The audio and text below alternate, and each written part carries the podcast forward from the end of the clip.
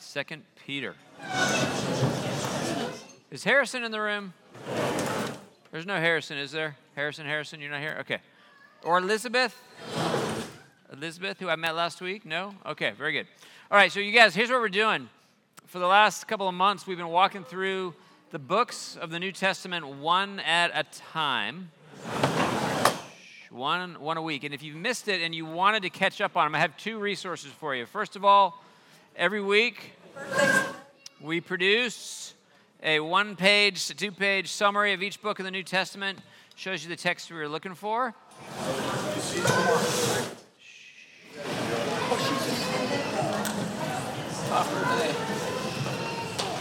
Okay, every week we do uh, a new thing, and all the past weeks are up here. And then if you got one of those little yellow cards, a couple of folks have asked me for these on PDF, just to kind of get the digital file. So I put those all in a folder, so you can find them here, whatever this is, tinyurl.com slash NT summaries. I will warn you though, um, most of them are printed on uh, ledger paper, 11 by 17, and that's just a pain in the butt. And I don't think you can print from these PDFs onto regular paper. So they're fine if you want to look at them on your, you know, uh, you, what do you call it, iPad or something. Um, but otherwise, just I'll print them. We've always got them here, so you can grab them. You're welcome to grab them digitally. This will be a little bit less useful. And then the audio is all here. This is the Sunday school class that kind of captures our discussions on these. So those resources are available to you whenever you want them and grab them. What's up, buddy? Good to see you. Thank you. All right, so this week we're going to be doing Second Peter. What did we do? What did we do last week? It all blurs. Did we do First Peter last week or something else? Acts. What? We didn't do. We didn't do Acts last week. That was like the, two months ago. Matthew. Okay, but we did First Peter like a couple weeks ago, I guess, right? Okay, so we're gonna we're gonna finish up the Peter set by looking at Second Peter. And Second Peter, you guys, of all the books we've looked at so far, I feel like Second Peter is maybe the simplest, most direct, most obvious. If you read it, what I, what I always try to do, as you know from these documents, is just not, there's very few words for me on here. I just try to put the text in, but try to organize it and bold it so you can see what the message is. My goal is when you go back and you read Second Peter, so Second Peter is only three chapters. It would take you like eight minutes maybe to read it. And if when you read it though, I want you to be like, oh, it's all true. There it is. And here's what you're looking for. It's very obvious if you read Second Peter. The whole thing Peter's keen interest, what he's desperately talking about over and over and over again, is knowledge. It's information. It's true things. It's things that you should remember. It's things that you should not forget. It's data. It's truth. It's knowledge, okay? Over and over and over again. So when you read through Second Peter, I kind of listed a bunch of these passages and highlighted these terms. He uses words like, he says things like this Grace and peace be yours in abundance through the knowledge of God and of Jesus our Lord. So if you are seeking, if you need grace and peace, Peter is saying the source, the means, the box that carries the grace and peace is information. There's things that you can know, right? He says this. This is, I think, the central verse in 2 Peter. It says this. Are you guys particularly murmuring today? What is happening? Okay, you're doing great. Okay, he says this His divine power has given us everything we need for life and godliness. That's a pretty big promise. His divine power has given us everything we need for life and godliness. Well, great. Where do I go to find the life and godliness? What is the container that contains everything I need for life and godliness? Next line. Through our knowledge of Him who called us by His own glory and goodness.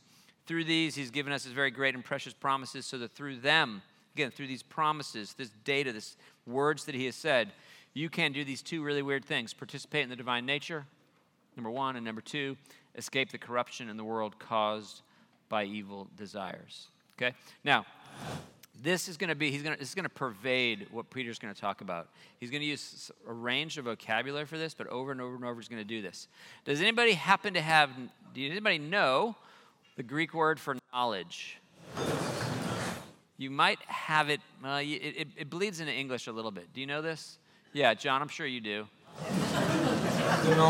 Gnosis, right? So it's G N O S I S. If you know the word agnostic means a gnosis, no knowledge, right? Um, that Gnostics is a, is a kind of mm, worldview, cultish thing with like specialized knowledge, okay? But usually what Peter's going to say here is not merely gnosis, but he's going to he's to put a little uh, prefix on it. Anybody know this?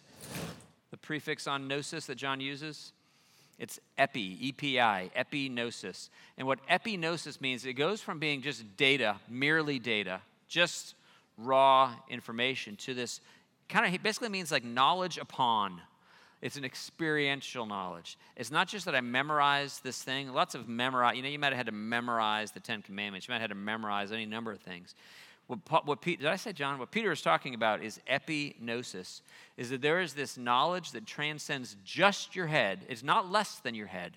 There's stuff you need to know. And you, you'll see the, the language he uses. But then it becomes a knowledge that wraps up your life, that you surrender to it, you experience it, you try it, you've, you, you've proven through your own life experience that it's real. That is what he's talking about. You've got to have the information, but then you have to interact with it. You have to receive it into yourself. Robin? There's even another layer.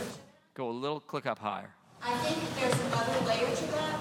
As believers, we have the Holy Spirit living in us.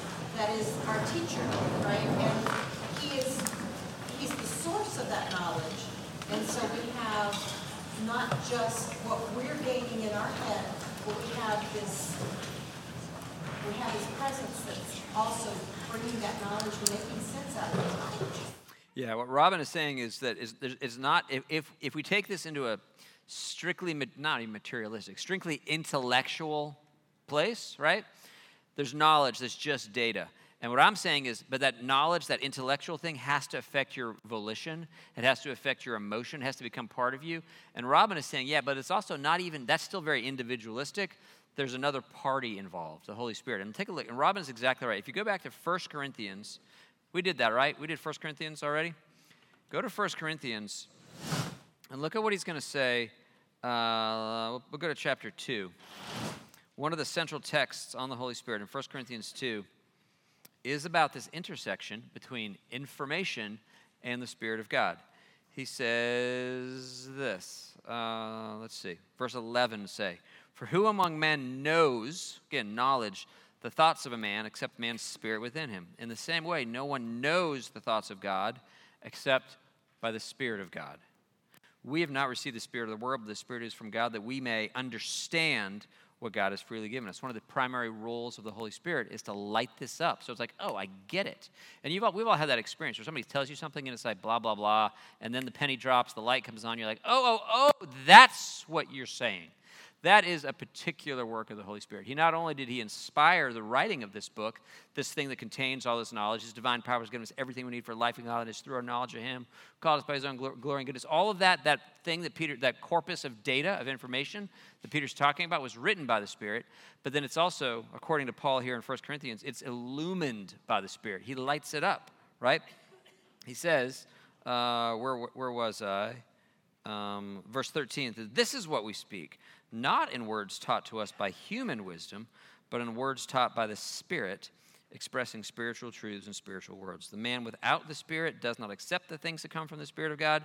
Why? Because it's total idiocy to him, they're foolishness to him, and he can't understand them because they are spiritually discerned right so robin's exactly right this when peter is all about knowledge data information not remember not forgetting but remembering we'd all be we'd be toast if we were doing that absent the illuminating work of the spirit of god. He lights it up so that we can see it so that it makes sense. He convicts our hearts to receive it. All those things are true. Absolutely okay? Now as you read through peter keep just look at this though. He says i will always remind you of these things even though you know them because of course we know a lot of stuff that we forget. Have you noticed this? Right? There's this truth that you have. He's like he's like Peter has his own knowledge. He wants them to always remember things. And then he's going to say this this is very important. As you go through, if you, if you take this, by the way, what I'm hoping you might do is take this document. This is for every book of the New Testament. Tra- some of you maybe are collecting these. I, Somebody mentioned they're keeping them in a trapper with a trapper keeper, right? Do you remember the days? This is like classic 80s high school, the trapper keeper. Was it you, Helen? Were you the one that's using it? I didn't tell you. Oh, somebody, is that what you're doing? Okay, so but what I really want you to do is transfer this into your actual Bible, right? You can go through your Bible and look, go, next time you read Second Peter, maybe this week, just underline knowledge, knowledge, knowledge, know, remember, truth, information, right? Grab all those so that this stuff, you're basically creating an annotated study Bible with all these things just embedded in, okay? If you do that, one of the things you're going to find is it's not just random data, but he's very particular. Peter's going to be very insistent that you remember the things that we told you, right? Remember, oh, and by the way, not just that I told you, me, me being Peter, but Peter's going to say, oh, Paul's the same way. Paul is, you got to remember Paul's letters. You need to remember the things that Jesus said. And he's going to just constantly go back to this, right? And when he does, this is going to be, I think this is a really interesting thing. Peter is going to say this. Look, look down in the, like two thirds of the way down that first column. He says, We did not follow cleverly invented stories when we told you about the power and coming of our Lord Jesus Christ, but we were eyewitnesses of his majesty. Does anybody know what he is talking about when he says that? When he says, We were not making this up, what was he saying? I'm going to give somebody else a crack at this, John. I'm sure you know. I know you know. Who else? What is he talking about? You want to take a guess, Lily? He's refuting pagan mythology. He is not refuting pagan mythology. Peter, Peter, look at it in context. It might be a little bit more obvious to you if you go to the context. 1 Peter chapter 1. Transfiguration. There you go, Ray. Say it loud. The transfiguration. It was. Listen, listen to how he, or not First Peter, Second Peter. Uh, Second Peter one. Listen to what he says. The context will be more helpful. Oh, hang on. I'm stuck in First Peter. He says. Dun, dun, where the heck does he say it? He says, verse 16, we did not follow cleverly invented stories when we told you about the power and coming of our Lord Jesus Christ, but we were eyewitnesses of his majesty. Look at the next line. For he received honor and glory from God the Father when a voice came to him from the majestic glory, saying, This is my Son whom I love. With him I am well pleased. We ourselves heard this voice that came from heaven when we were with him on the sacred mountain. He's, all, all three of the synoptic gospels reference this. We, we call it the transfiguration. It's the moment where, Pete, where Jesus takes Peter. Remember, remember who was there? John. John, Peter, John, and who? And James. Peter, James, and John, and Jesus, and who else? Elijah. Elijah and Moses, okay? So Jesus takes Peter, James, and John, and they go up on this mountain on this little private field trip. And then while they're there, Elijah shows up, Moses shows up. But what was the most startling thing that happened? Cloud. He just lights up, right? And I, I, think the way we understand that is that in some way, when Jesus, when Jesus came to earth, right, Philippians 2 says that he, though he, he didn't consider equality with God something to be grasped, but he made himself nothing. The Greek term for this is the, the kenosis, that in some way, Jesus, who is fully God, either veiled his godness in some regard, or he, he undressed from, his, from the, the full glory of his deity, and something happened. And there on the mountain, it unhappened. And what Peter, James, and John had in that moment was a more real picture of Jesus than they had ever seen before. And it was such a startling event. Elijah shows up, and that's weird. And Moses shows up, and that's weird. And perhaps they're all pleased to be on the inner circle, that they're the three of the 12 that got to come. But the thing that blew them away is that in some regard, Jesus pulled back the curtains and he revealed himself, right?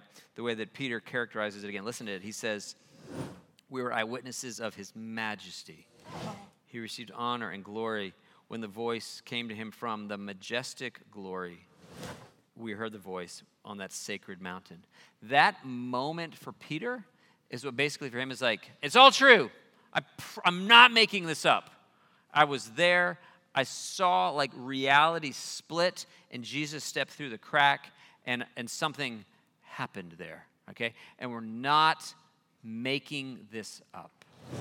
It's all true. And then he says, and that, by the way, prophets made more certain. And you will do well to pay attention to it as to a light shining in a dark place. What he's saying there is that we always knew Isaiah was true and we've read Daniel and we've read the books of Moses and we believe that it was true. But you're not listening to me. I'm telling you, it's all true because I was there and I saw Elijah with my own eyes and Jesus lit up. So it's all true. Do you understand what he's, what he's doing here? That moment was so galvanizing for Peter that this stuff is real and you have got to pay attention. Don't treat this like it's just one more book on the, on the shelf.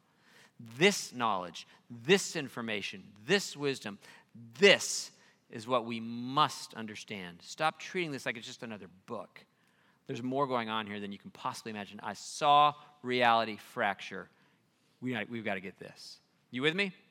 That's what drives through this whole book. If you, if you keep going through this front page, we didn't follow stories. We were with him on the mountain. Hey, we've escaped corruption by knowing things. It would have been better for those that have known the way of righteousness and then walked away never to have known it. He says, I want to remind you of this. You must understand these things. These bad guys. We'll come back to the bad guys in a minute. They deliberately forget, but you must not forget. You need to bear in mind. You need to recognize wisdom. You need to understand. You need to know. You must do this.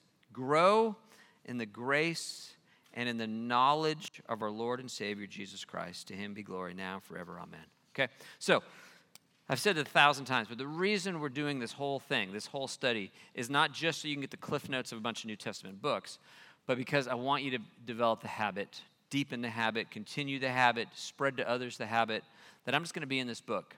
That in 10 years, I'm going to know it better than I know it today. And in 20 years, I'm going to know it better still. That I will make it a point that the flow of these of all of these books. We're doing New Testament. It's true for the Old. I just don't have the courage to actually commit to doing every single book in the Bible yet. Okay, but for the New Testament, for the time being, like you could know this book. You could. I could wake you up in the middle of the night and say, "What is Second Peter about?" And you'd be like, "Ah, it's about knowing stuff. It's about not forgetting stuff." You could remember that. That I could ask you, you know, in a month or in six months or in nine months or in five years, hey, what's the main flow of? I don't know. Pick a book that we've done What's the main deal going on in First Peter? What, could you say it? Could you answer that? What's First Peter about? Give me like, what's the essence of it? What is it? Hope is good. Strangers and aliens is excellent. How about one more key term that'll summarize that book? Suffering. Okay, that was a fantastic summary of First Peter, right? But then, could you also take that and say, like, but, but I've actually applied it because in my life, I need hope, right? Because in my life, I sometimes feel like an alien and a stranger. And when I don't feel like an alien and a stranger, it almost makes me wonder what's wrong?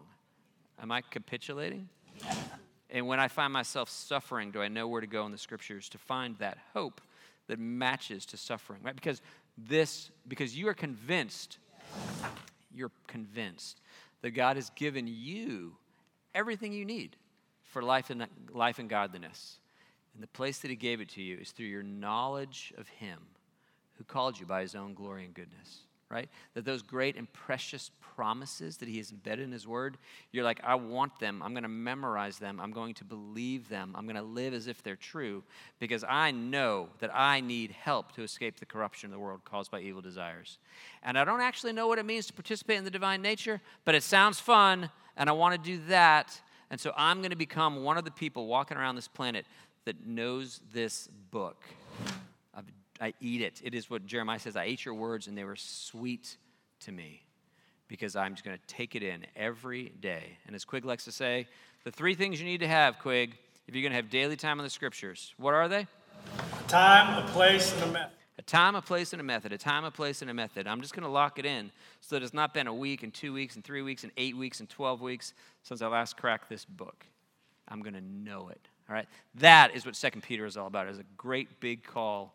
All the information, all of the data that is not just intellectual, but is epignosis around my life that the Spirit lights up. I'm going to drink it. I'm going to take it. And it's going to change my life and the lives of those around me. You with me? Yeah. That is what Second Peter is about. But there is a villain. Do you know what is the villain of Second Peter? false teachers. Who said that? Robin, it is about false teachers. So, on the one hand, Peter is saying, Know this stuff, don't remember this stuff, we're not making this up. But he's going to say, But somebody is making stuff up. And you need to not listen to them because they are liars, they are wrong. They're filling your head with nonsense. Don't read the bad books. Or, or, or, or, If you read the bad books, read them with discernment. I'm not a big censorship guy. I like to know what the bad guys are saying, but I'm not going to read it in the same manner. I'm not going to take it into me. I'm going to say, you know, this is what this is what you have said. This is what the other guys have said. I'm going to read their stuff discerningly, if at all. Right? Flip the page here. Go to the back, and you'll see what he does with these with the false teachers. His whole point: we are telling the truth. They are lying. Okay? Look at the. You'll see the parallel here. We did not follow cleverly invented stories when we told you about the power and coming of the Lord Jesus Christ. We were eyewitnesses of his majesty. We heard the voice that came from heaven when we were with him on the sacred mountain. We have the word of the prophets made more certain, and you will do well to pay attention to it as to a light shining in a dark place. Four, prophecy never had its origin in the will of man, but men spoke from God as they were carried along by the Holy Spirit. We're telling the truth. But look at that. If you look over the kind of the end of the second column, in their greed, these teachers will exploit you with stories they have made up. Peter means that as a direct contrast. We're not making this up, they are making this up. It's all garbage. Don't believe them, okay? He's going to say, There were also false prophets among the people, just as there will be false teachers among you. He said, There's nothing new. Have you noticed this? This is not a new teaching. They will secretly introduce destructive heresies denying even the sovereign Lord who bought them, bringing swift destruction on themselves. Many will follow their shameful ways and will bring the way of truth into disrepute. In their greed, these teachers will exploit you with stories they have made up. Their condemnation has long been hanging over them, and their destruction has not been sleeping. Okay. He gives you a clue about the false teachers. What can you tell from that paragraph Tell me some of the things that you observe about the fall. In fact, let's do this in your tables, okay? So just go to your, within your groups. Just from that paragraph alone, I want you to come up with a list of as many things that are salient, important things about the false teachers, just based on that paragraph, okay? There's a couple things that I want to make sure that we become mindful of, okay? What is true about the false teachers? Take, just take you know, two minutes to kind of read that paragraph together and draw some of the things out that he's saying. Oh, okay. The they are lying. This one. You're looking at this paragraph that I just read right here. Top right of the back page.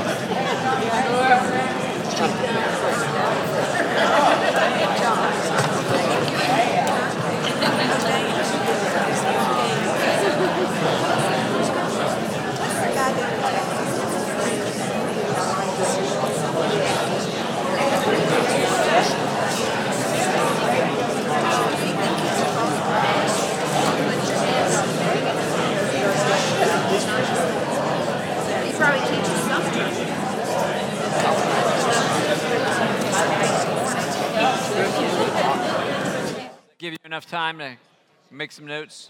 So, what do you notice? Just give me some observations about these false teachers. Okay, wait, wait, hang on. What? Somebody yelled. What? False teachers. What do you notice? Dan? Joel Osteen. Okay, now why? No, he does. He's not mentioned here, right? Right. Right. Well, okay, and, and let me. I, I don't know if you guys have ever heard me say this before, but I'm a little, I mean, truly, genuinely, a little bit defensive on behalf of Joel Osteen. I'm not kidding. I'm not at all kidding. Because Joel does not, I, I th- here's what I think, here's my, here's my hot take on Joel Osteen. If that guy just would stop pastoring a church, I mean this quite sincerely, um, but if he just had like a Friday night group where he's got together and encouraged people, I think we'd like him, right? His stuff is, he does not actively deny things that are biblical truths or if he does, I haven't seen it. I don't know. That hand frightens me. What he does is he just he just doesn't bring up a whole bunch of stuff that's really relevant, right? But if he was just like he ran some self help group, I think that'd be good. Am I wrong? Have you heard him say things different than that? This is just kind of a side topic, which is how we got here in the first place.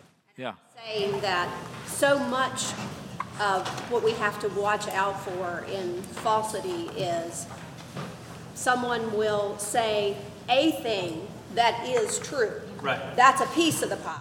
Right. And they add this other stuff, and because you know the one thing is true, Right. then you're so gullible to eat the whole pie. Right. Right. So the most so the most effective way, if you guys are taking notes on how to become a better liar, the most effective strategy is to mingle in the truth, right? So that you know you say something that's true, and I believe that, and then you say something that's not true, and I'm not, I'm not paying attention, and I miss the transition. Okay. Now, it, I have not. I don't think I've ever heard a Joel Osteen sermon, for being honest about this. But I have read some of the stuff that he has written, and my, my sense of it is that it's just he's just super nice. He's super encouraging. His his his shtick is like only be nice all the time, no matter what, right? And that's not the worst thing in the world for a human being to be. However, if you are a pastor, there are other things you've got to say that people may not like, right? And so he, we give him a, we, our, our tribe tends to give him a lot of grief for being a, um, an ear tickler, right? But what I have seen of him is he tends to be appealing to people that are sorrowful, discouraged, frightened, depressed, and there's a lot of those people, right? There's a lot, a lot. We, I am one of them, right? I mean, there's a lot of us, and so his his his positivity there's value to that. I have not ever seen him, he may have, again, I'm not, I'm not a scholar of Joel Osteen by any means, but I've not seen him deny essentials of the faith. There are other guys that I think they're not just ear tickling, but they are specifically, well, you tell me, what did you see? What, what, what do you notice in this paragraph that is true of the false teachers? Jennifer? What jumped out was denying the sovereign Lord, and I think some of these other things people were talking about oftentimes say you as God above God. Yes. So that's what's the falseness of it, that it's not you're going to make yourself better, which obviously choices can contribute to that. Yep. The sovereign God is here and everything else. Yes. That's what I what jumped out. Very good. Denying the sovereign Lord who bought, okay, very much. There's this, there's this ultimately a denial of the, the right and power of God to tell us about reality and to tell us how to live, right? And there's, that's a huge factor. And we're going to see that Peter's going to specify that a little more clearly, too. What else do you notice about false teachers? Bob? The methodology of it being secretly introduced. That's right. There's always something sneaky, right? It says they will secretly introduce destructive heresies. Okay, so let's stop that. What's a heresy, first of all? We can throw that term around. Anything we disagree with is a heresy. But, or you could live in a world where there are no heresies. Everything is just, all ideas are equal. But what, what, is, what is a heresy? Is it a false teaching? Okay. Is every, but, okay, so if, let's just say that it's really true that you're allowed to baptize infants, okay? Is it a heresy to say that you can only baptize believers? Let's just say that it's true that the charismatic gifts, the supernatural gifts are still operative. That's true. Is it a heresy to say that they're not? Let's just say that it's really true that um, God reserves specific biblical teaching for men and for, for men uh, in an authoritative context. Is it a heresy to say no? Okay, at what point are those just? Can you be mistaken without being a heretic? What What's a heresy? Kat? Is it something that's like exactly contradictory to the truth? Exactly contradictory to the truth. Okay, well, so let's just go baptism.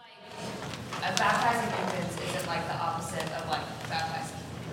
Okay, so would it be a heresy then? You're suggesting to say that you're not allowed to baptize anybody or something? Allowed to baptize like non or people that are like saying that they don't. Okay, okay. So direct opposite, all right? Is that what we think? Heresy? What's a heresy? Maybe Harrison on heresy. This is dangerous. I don't know, man. We're going to go on to the next person, just in case. No. Yeah, Harrison?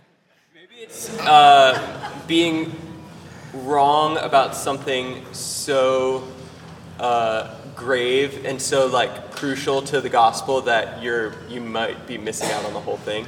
That's good. Okay, so it's, there's not just there's how clear is it, or you know how opposite of are we, but how central is it, right? So I don't know. The Bible says I don't know. Jesus fed five thousand, and if somebody's like, no, no, no, I think that there were um, that that wasn't counting the women and children. He probably fed twelve thousand. You're like, yeah, I don't really care, right? It's not particularly important. But you would say there are some things like what? The Trinity, to deny the triune God, the deity of Christ, salvation by faith. There are things that you would say are more. So there's a kind of almost a triage. This is really important, and then they become less important as we get out from that center. Okay, I like that. That's good. Catherine? What about what the devil said to Jesus when he quoted scripture? And because it's like a little twisting, a little bit off. He can be just a hair off Yeah. on scripture. And is that heresy? Or what about saying there's no resurrection? Is that it? Yeah. Okay, this is exactly what we're trying to tease out. So we could say, I think when Satan's strategy is always to mix the truth with lies. He is a liar. He's a stra- uh, he's a strategic liar. So he's going to mix things that are true, but ultimately it's going to like lean away to this thing. I like where Harrison is taking it. That ultimately, if you deny, that there are things that are essentials of the faith, um, and we would identify those pretty much as like the Nicene Creed, the Apostles' Creed. Those, those, are, those, are, those are giving us essentials of the faith, in particular in the category of ortho. What's the rest of that sentence? Doxy, okay? Orthodoxy, what does that mean, Quig? Straight teaching. And what is its companion that we don't talk about as much? You know? Ortho, okay, so heterodox would be the non orthodox, would be heretical. And then if we go the other direction, it's orthopraxy, how we behave. And so the creeds are built around, this is an interesting phenomenon. The creeds are built around orthodoxy. These are the essential things that we must believe. It was basically organized because of the things that were challenged. At any moment in time, somebody would stand up and say, Hey, I deny that. And we're like, Well, I'll write that one down. This one goes on the creed, okay? That's basically what happened throughout history. Today, we are, we are less dealing with merely orthodoxy questions, but more of orthopraxy questions. How must we behave has come much more front and center in our culture. So if we're writing a creed today, we would write more about orthopraxy issues, the things that we do, not just the things that we think, right? Okay, there was a hand over here. I mean, oh, first Kelly and then Lily. Did you want to add anything? You said what I was gonna say. I was just gonna say, if you're talking about heresy, you have to have an element in there, I think, about contradicting orthodox, maybe what I.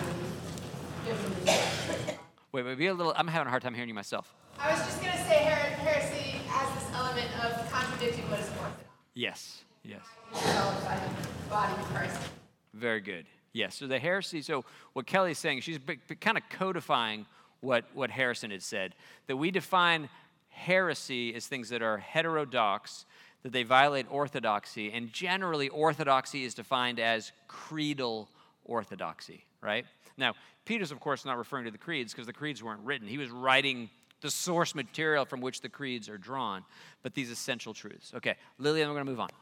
I, I, I like to think about, I mean, you, you do have absolutely the salvific issues, which, you know, Jesus' death and resurrection, of course, like to contradict that would be like the utmost heresy. But I think all of the um, other heresies, really, I think you can look at what is contradicting the divine nature, character of God as revealed in the scriptures Great. that, um, for instance, it's not just one verse, but what we, yeah, what is orthodox? What is generally an accepted truth of just knowing God as revealed in the scriptures? Yes. But if it, if it's not, but I think, I feel like it's good to separate around the nature and the character of God.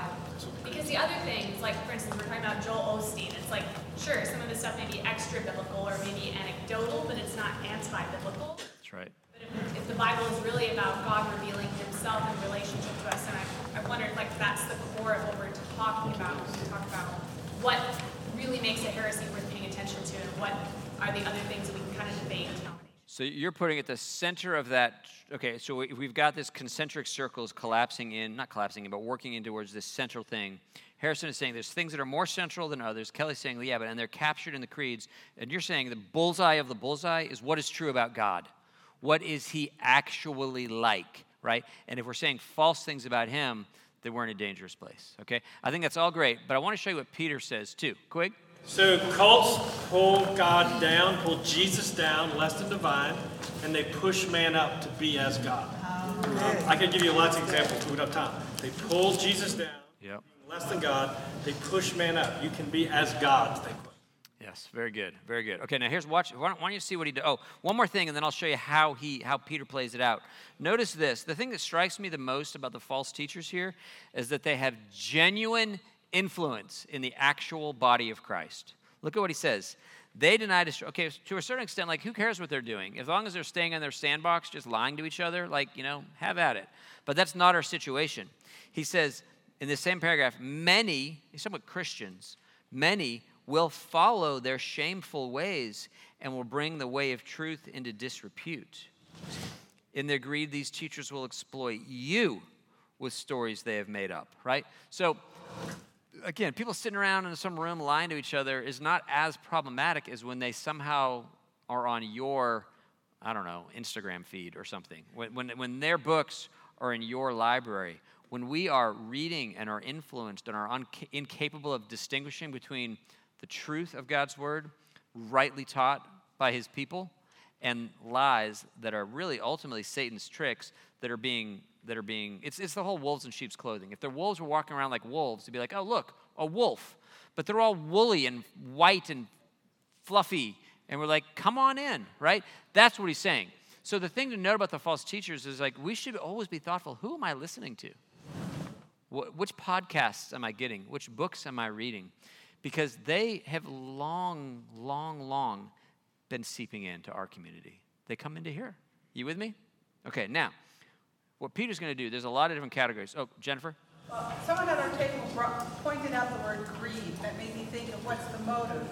Peter's motive was this, and the false prophet, false teacher's motives were far different. Yes, absolutely. So for them, they're into this at the end of the day because I can get something out of people, right? And that works pretty well in lots of situations.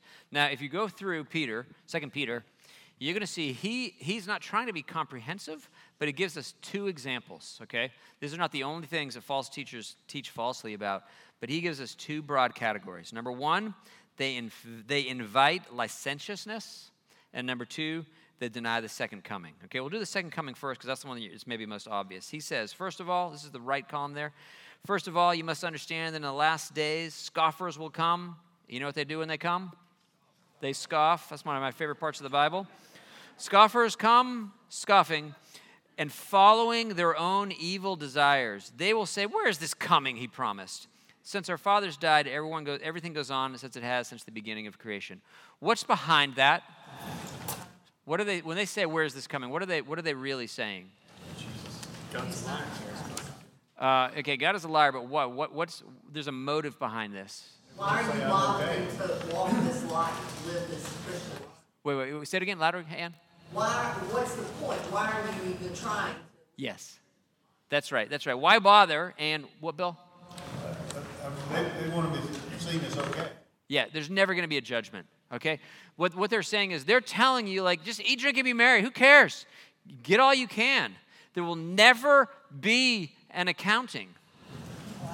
That's what they're saying. It's like, you can do whatever you want to do, and there will never be a judgment day. And Peter's like, oh, they're scoffing. They're they're scoffing at the concept of divine accountability.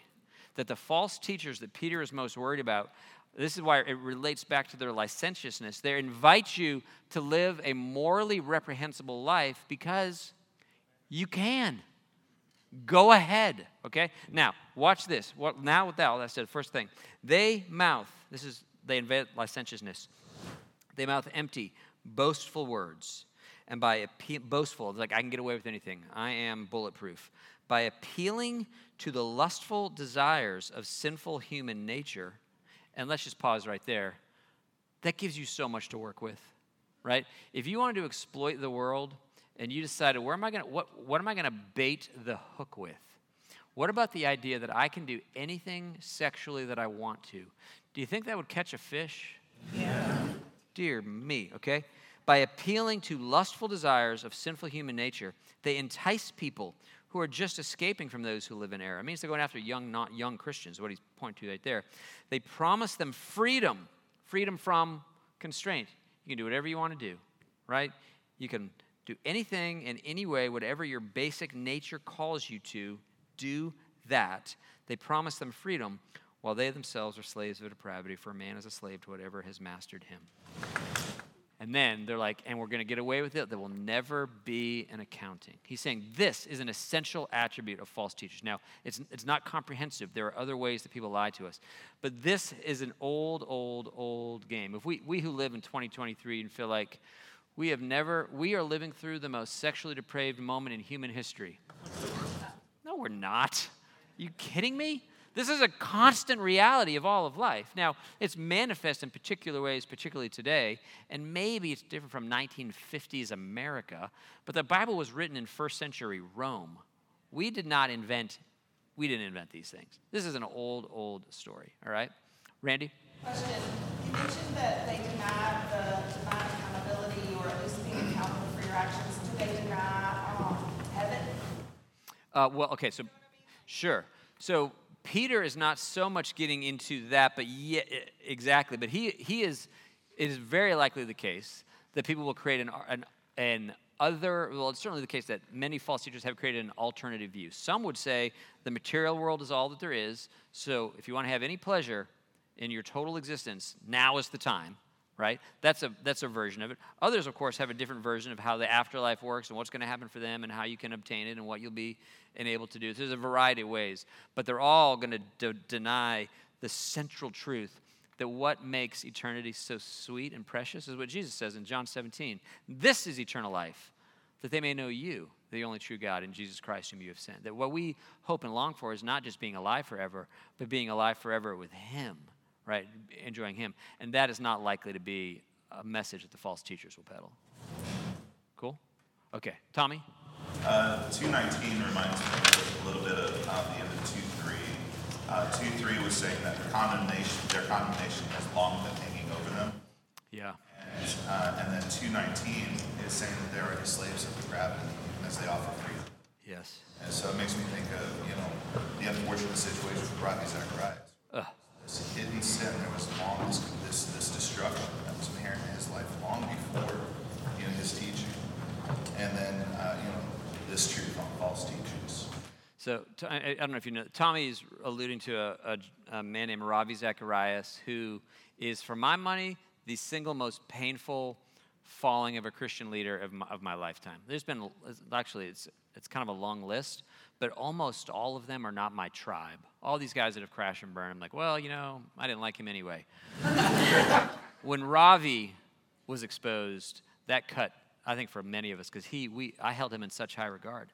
It's hard to call him a false teacher because I think the things that he taught were true, but his life did not match his own rhetoric in, in ways that are r- really grotesque and, and terrifying, frankly. Because, man, if Ravi is that bad off, like how it makes me, it frightens me about me, you know, like, good Lord, like how, how capable are we of self deception as well as deceiving others? Yeah. So there's all kinds of bad stuff. Yeah, you may jump on? Yeah, I think one thing that's really interesting. Second Corinthians with Paul's in Ephesus gets a lot of pushback from the people there, and he like retreats from that. And I, I typically think of someone who's like trying to mislead someone is they would like double down in that situation. Yeah. So I think just understanding like what is the intent in the heart? Is someone trying to capitalize by uh, you know preaching false truth? Is like what, what are they trying to do? Yeah, for sure. They've all they have some kind of a motive that they're going after, and Peter's not having any of it, right? He's just he's just going to call them all out. Now, here's the thing. Last week we almost have a time. Okay, final judgment. Pervading Second Peter is this idea that the we are telling the truth, and they are lying. And it's crucially important that you believe true things. Don't forget them, remember them, review them, understand them. That's the driving thing. He's also going to say, oh, and by the way, all those lying liars that are lying to you all the time, judgment is hanging over them, and they will be destroyed. Over and it's a very ferocious book. Okay, final judgment. that bring swift destruction on themselves. Their condemnation has long been hanging over them. Their destruction has not been sleeping. Um, he uses the complete, you know, obliteration of everyone in Sodom and Gomorrah as an example of what is going to happen to the ungodly.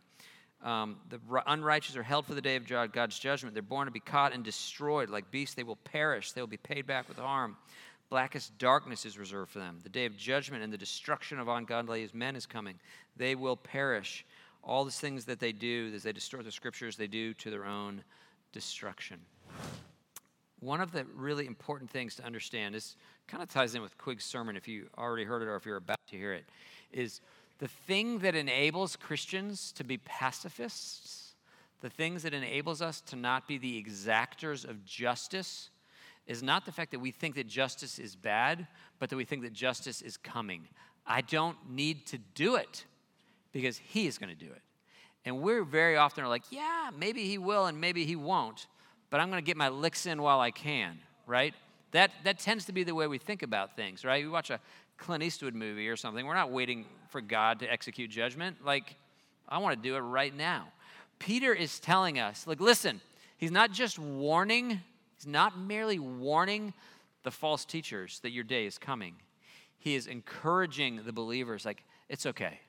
You can take the hit because God is going to make all things right. It, it dovetails very nicely with his letter, the, his first letter, First Peter, where he's like, We suffer, we suffer unjustly, we take the hit.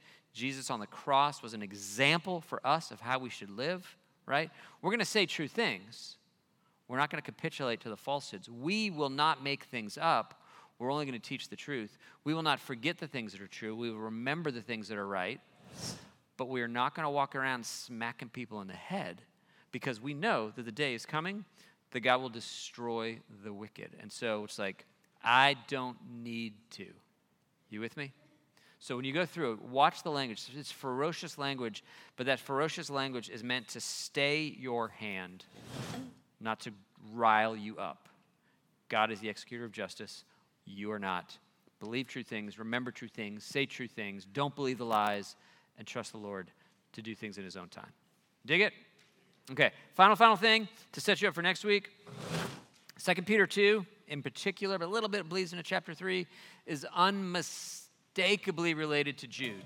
So we're going to do Jude next week, okay? So Jude is a short little book. When, when you look at it, when we look at Jude, we look at 2 Peter, in particular 2 Peter 2, it'll be obvious to you that there's enormous correspondence. One of these men read the other's letter. Absolutely, no, no, no doubt about it. And next week we'll do a little bit more of a comparison of how these two letters work. Okay? Got it? All for now.